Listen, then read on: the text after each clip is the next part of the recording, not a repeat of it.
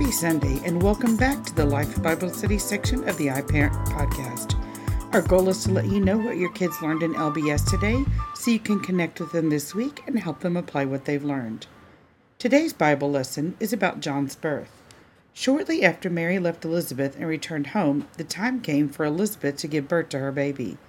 Elizabeth gave birth to a son, and her friends and family rejoiced with her, just as the angel Gabriel had said. Everyone had assumed the baby would be named after his father, but Zachariah was clear. He wrote on a tablet, His name is John. John would grow up to be an evangelist. He would be spiritually strong.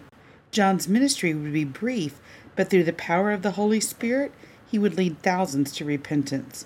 He would humbly prepare the way of the Lord with this aim He must increase, but I must decrease. Then John would go to prison and ultimately be beheaded by King Herod. But Jesus himself would say, Among those born of women, no one is greater than John. As you teach kids the story of John's birth, talk about how John's birth was prophesied by Isaiah.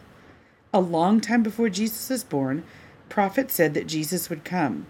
The prophets also said another man would come first to say, Jesus is almost here, John the Baptist told people to turn away from their sins because Jesus was coming to be king over the whole world. Be sure and check out the family activity page on this email. It includes a fun family activity with glow bubbles and some scripture verses to read. Since next week is the first week of September, be sure you have your kids wear their Mission 1 8 shirts to church next week. If they haven't yet received one, they can get one next Sunday.